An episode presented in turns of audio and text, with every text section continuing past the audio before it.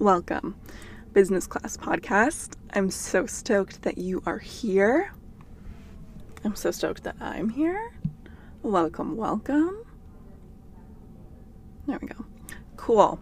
So, I wanted to come on here and talk about social media strategy and social media reliance um, in comparison to content and marketing and really taking control and ownership of your business and your results rather than sort of like letting an algorithm determine how well your business does. So, I want to tell you something that happened over this weekend. Was the weekend? I never know what day it is. So, this weekend, I got a message from like a spam. It was like a spam. It was someone who was like pretending to be interested in working with me, and it was just weird. And I kept being like, no, no, no, this is not a good offer for you. And then it turned it out that they were like a total scam, spam, whatever kind of person. And I sent this huge long message about threatening to give me a bunch of fake followers unless I paid them. So it was super weird, super long message. They were like, if you don't pay us on Friday, we'll give you 3000 If you don't pay us by Saturday, we'll give you three more thousand. If you don't pay us by Sunday, we'll give you three more thousand. And it's just so silly. Like, obviously, I'm not going to pay you. Anyway, block, delete. I didn't even think about it again. I like didn't believe that they would do that or that they could. Anyway, I ended up with like 3,000 fake followers that they just gave me, and then they did it again the next day, and then I put my account on private so that they would stop. Anyway, whatever. I posted about this and I got a lot of interesting comments of people who are like, oh no, I'm so sorry that happened to you. Oh no, this is so bad. Oh no, just gonna be so bad for your engagement. And I thank you for your th- sympathy. I really do. Thank you for thinking about me and being worried. But honestly, I don't give a fuck. Uh, it just, there is so much fear around an algorithm. And I was even talking to some people who'd had this happen to them too, and they were super worried. And I'm really not worried. I really don't see a problem. I haven't seen any change in my engagement even though I have all these fake followers now. And I think there is a big, big problem with people trying to please the algorithm and trying to get more reach. And the problem is that it makes people so friggin' lazy in their content, in their marketing, in their messaging because they just want to go viral. They just want to go viral so that they can get more views. And now, if getting more views translates into sales, that's good. It should be. If you're getting a lot of views and you're not making more sales, you have a big problem in your marketing and in your messaging. So that should go hand in hand a little bit. But you shouldn't need to get a lot of views and get a lot of reach to increase your sales. Like, no way no way would I ever build or create or scale a business that is dependent on someone else's business. Instagram is a business, you know? I wouldn't build a business that is dependent on an algorithm giving me more reach. That's just a ridiculous waste of time. Another thing that sort of came up with this process of being given fake followers and oh no, it's the end of the world kind of thing, which is it's not, is that hearing from people that this is like so bad and hearing from other people that this is so bad, it's gonna be the worst thing ever. Oh no, it's gonna ruin my engagement. Oh no, I have to go private now and my reels were getting such good reach. Now they're not gonna get more good reach anymore. Oh no, no, no. And these were things that I was thinking too when this first happened. I was like, oh no, oh no, worst thing ever. But really, my business is going to be around a long time. So if this happens and it sets me back like a week, who cares? You know?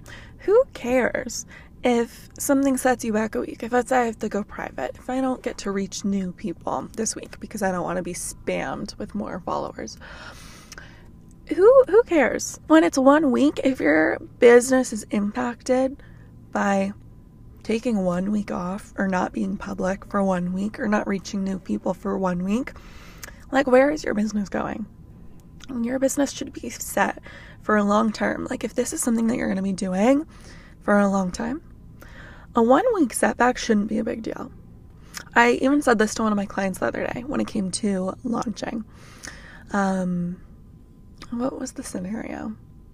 I forgot what the scenario was. I think her launch just ended just before we started working together. And I said to her about launches, I said, like, who cares if your first 10 launch launches make zero dollars and your next 100 launches make 10 to $50,000? Who cares? You're still making tens of millions of dollars in the end your first few getting sort of hiccuped or not doing super well or learning how to figure it out, it's all part of that journey and part of that process. So who cares if it doesn't work out now? Who cares if maybe not even your first 10, but maybe you have one of your launches sprinkled in there that doesn't really do much for your business? Who cares? There is such a long lifespan to business that people don't see, which is exactly why businesses fail. Because they think, oh my gosh, one week, one setback. Oh no, what's going to happen? And then they don't have this long term vision, right? So when you have that long term vision and something gets hic- hiccuped, something happens, someone attacks you with fake accounts, you don't give a fuck because you're going to be in business for a long time. This is going to be so silly thinking about it in 20 years. Oh, remember that day I was sent 3,000 fake followers? Who cares? Who cares when at that time I'm going to have a million followers who are all real accounts, who all want to be there, you know? When we're thinking about this long term vision, it really takes away your problems. It really takes away your problems and what is happening in that moment that feels like the end of the world, right? So, when it comes to basing your sales, basing your business on what a social media platform does for you in terms of giving you reach and that kind of thing, you have a big problem. Big, big problem. Now, what do we do instead? What do we do instead so that we can take control over our sales and take control of increasing our sales even without getting more reach? How do we do that? Oh my gosh, how do we do that? It really comes down to crafting marketing messages that have specific goals and specific outcomes and tracking what makes the most sales. You know, Instagram isn't going to do this for you. They're going to tell you, oh, this kind of content gets you the most reach, but they're not, going to tell you the sales. And I'm not even talking about a carousel or a reel, but like, what's the message? You know, did you use a call to action? Did you not use a call to action? What did the call to action look like? So, one thing that I'm going to um, super encourage you to do, which I did very steadily for six months, is track what content you're sharing, what the messages are, what the details are every single day from stories to posts, and tracking what that did in your sales. And not just sales, but like how many people signed up for your email list, how many people signed up for your freebie, how many people bought from the link that you shared, how many people did this and that and those and these, and really looking at the data looking at the data so that you know your audience converts when you share this. Your audience converts when you share that. Your audience gets nurtured. Your audience gets hyped up. Your audience feels connected to you when you share this. And you can tell that by your comments and your DMs and that kind of thing. So you can really figure out a custom based strategy based on how your audience engages, how your audience gets uh, lit up, how your audience buys, so that you can be confident in controlling your sales. This is huge. You don't have to deal with slow sales seasons when you create a strategy that is very thoughtful based on tracking your sales despite or not despite but with uh, thought of your marketing messages and what you're sharing. And that is key. Now, naturally, if you get more reach, you should be also getting more sales because you'll have more people in your audience. So we love that too. But even looking at what marketing messages do get more reach, and not even just reach based on blowing up on the explore page, but even just reaching more of your audience. That's a big thing that I see a lot of people not quite value as much is just reaching more of people in your audience. Maybe people who lost interest with your content. You know, have you ever like been super obsessed with someone's account and then sort of like fell out of touch for a little while? And then they started coming up on your page again, and you're like, oh yeah, this person. Even sort of that kind of thing. Reaching more of the people in your actual audience rather than even going outward, you know? When you've built an audience and you have people in your audience and you have 10,000 people in your audience, maybe your posts are being seen by 5,000 people on the regular. That is where you can be very comfortable just focusing on selling to those people and not needing more reach and not depending on an algorithm, which is really the best when you can do that with your sales and with your marketing. Now, how are we going to do that, Cass? Oh my gosh. You've told us all the good things about it. Now, how are we going to do it? That was you. I was doing your part of the conversation. Thanks for asking. Um, you're going to track your sales. In our story sales course, we have the sales tracker. Go check it out if it's not available yet because it's going to be available next week. That's right. It's coming. Uh, our story sales course is coming back and it has our sales tracker in it. So if it's available now, go check it out. Um, and we have a spot to really track what on your stories gets the most conversion, right? And content, typically, I'd recommend to use it to nurture people, get people excited, support people, um, and identify your ideal clients as well. And then in your stories is really where you have the people there and starting to sell to them. So, tracking what you shared on stories today and tracking how many people acted on the link that you shared that day. How many people signed up for that email list? How many people bought? How many dollars did it result in? Because I've even noticed some kinds of sales and marketing messages will attract more people to free things or low ticket things, and then different messages will attract people to higher ticket things, maybe paying in full for something, maybe joining a program, maybe um, inquiring to work with you one to one. So, different marketing messages are very effective as well for different uh, offer levels, which is key, you know? Let me give you an example. Problem awareness content, um, problem awareness marketing message, if you're very much like, this is your problem, you need to buy this offer, that works well for lower ticket offers because they don't need that much motivation. If you're selling something that's like $11 and you're like, here's the problem, this isn't working for you anymore, the solution is in this $11 guide, yay.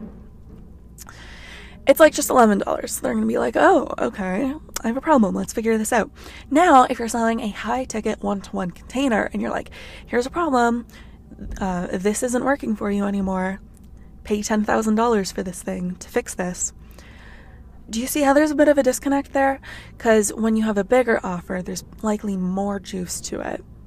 There's a big problem that's going to be solved. And if they weren't aware of that problem two seconds ago and they just became aware, they're not about to spend $10,000. You know, it takes more time and more nurturing in that sense and a different marketing message to sell that higher ticket offer. So that is something that I learned when we're looking at sales marketing messages in your stories, right? If you're doing problem awareness, it's going to be really effective for something that is low, free, low ticket, that kind of thing. Uh, identifying your ideal client for high ticket offers is huge so that people know, oh, this is exactly for me. Because when it comes to those high, higher ticket offers, naturally you're serving less people with it. So clearly identifying who this is for is also super effective to bring in those inquiries. So, do you see how important it is to really track what your marketing messages are and how those relate to sales is key. This is also super important when it comes to selling evergreen offers. Offers. And a part of this is tracking your sales so that you can control your sales because when you have an evergreen offer, the doors don't close, right? It's just sort of always available. You might launch your evergreen offer when it's brand new and then have it available consistently. But when the doors don't close, you don't have that urgency for people to jump in. Oh, I need to jump in now. Oh, I need to buy this because it's not going to be available anymore. When you don't have that urgency, it's super important to be able to track your messages and know what messages sell so that you can consistently control your sales and speak to people and give them that message that's like, oh, this is exactly for you. This is exactly what you need. And they can see that and know that while consistently nurturing people as well. So, when it comes to evergreen offers, let's talk about this a little bit more to sort of preface our quarter, because this is what we're going to be getting into. When it comes to evergreen offers, there are pros and cons to having something available evergreen and having the doors close so that it's not always available, right? So when the doors close, people need to get in before they close, right? So we have that nice time period where you're very consistently selling, you're selling pretty hard. You have a lot of DMs going, people are asking questions, you're getting people in before the doors close. It's all great. And then evergreen offers are a little different, right? Because you launch it, it's exciting. Maybe you do a pre sale and then the price goes up. And then what I see a lot of the time is someone launches their evergreen offer and then it just kind of stops. We have this offer and it's available and it just sits in their friggin' Stan Store and people talk about it like maybe once a week if we're lucky. And we have this evergreen offer that's just sort of sitting there. And maybe that's really effective, and you know, that is really effective and good to have if you are selling other things, if you're in between launches all the time. But let's say you have a waitlist for your one to one and you have this evergreen passive course. This is something that you can consistently be selling so that you can control your sales, create consistent income, and you know, make that passive income alongside your other services, right? Maybe you have um, a one to one container that like doesn't last forever. Let's say maybe you're a brand or web designer and you have uh, these spots that you continually need to fill because people don't stay around with their web designer forever. You know, that project starts and stops.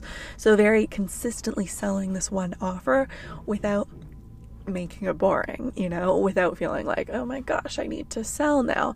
Like when you're selling every single day, you can get super bored of it.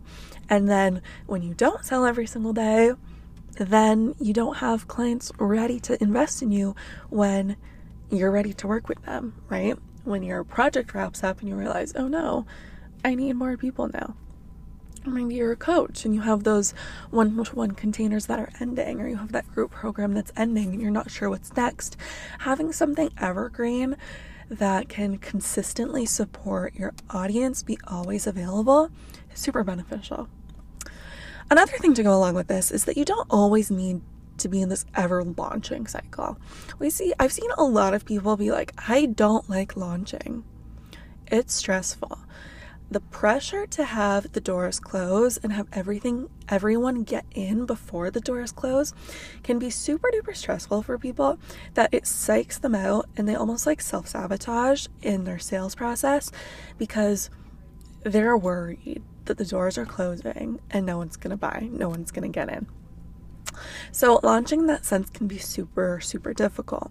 So, starting with perhaps Evergreen, launching your Evergreen offer, making it available, and continually selling that offer is super, super effective for ever supporting your audience, right? Ever supporting your audience, always having something available, and then consistently selling it. So, in our story selling course, you should definitely go in there and look at how to consistently sell that offer.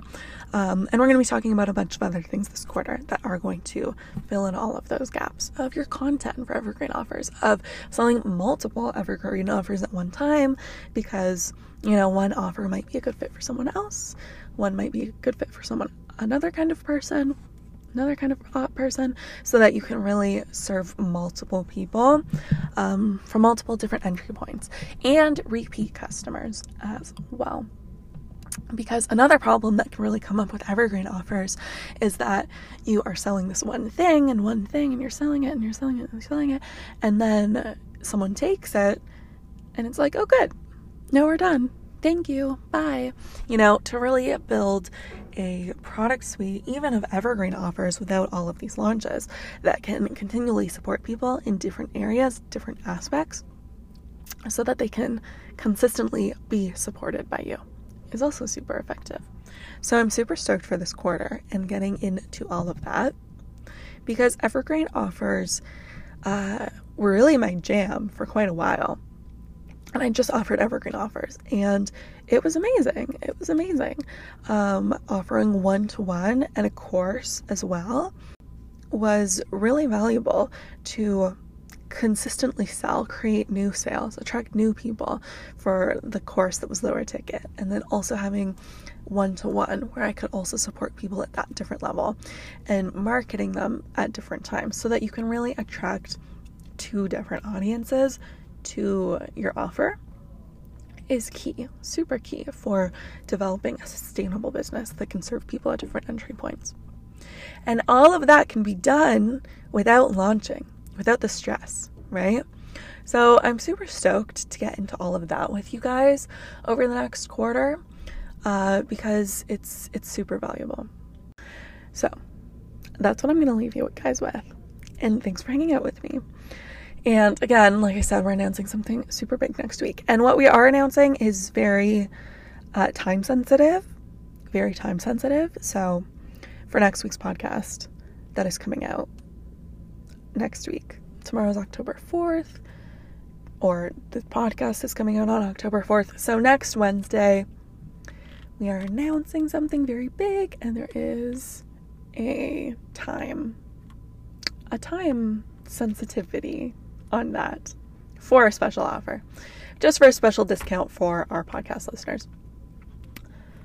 So I will leave you with that, and thanks for chatting with me and hanging out. And this was so fun. I'll talk to you guys next week.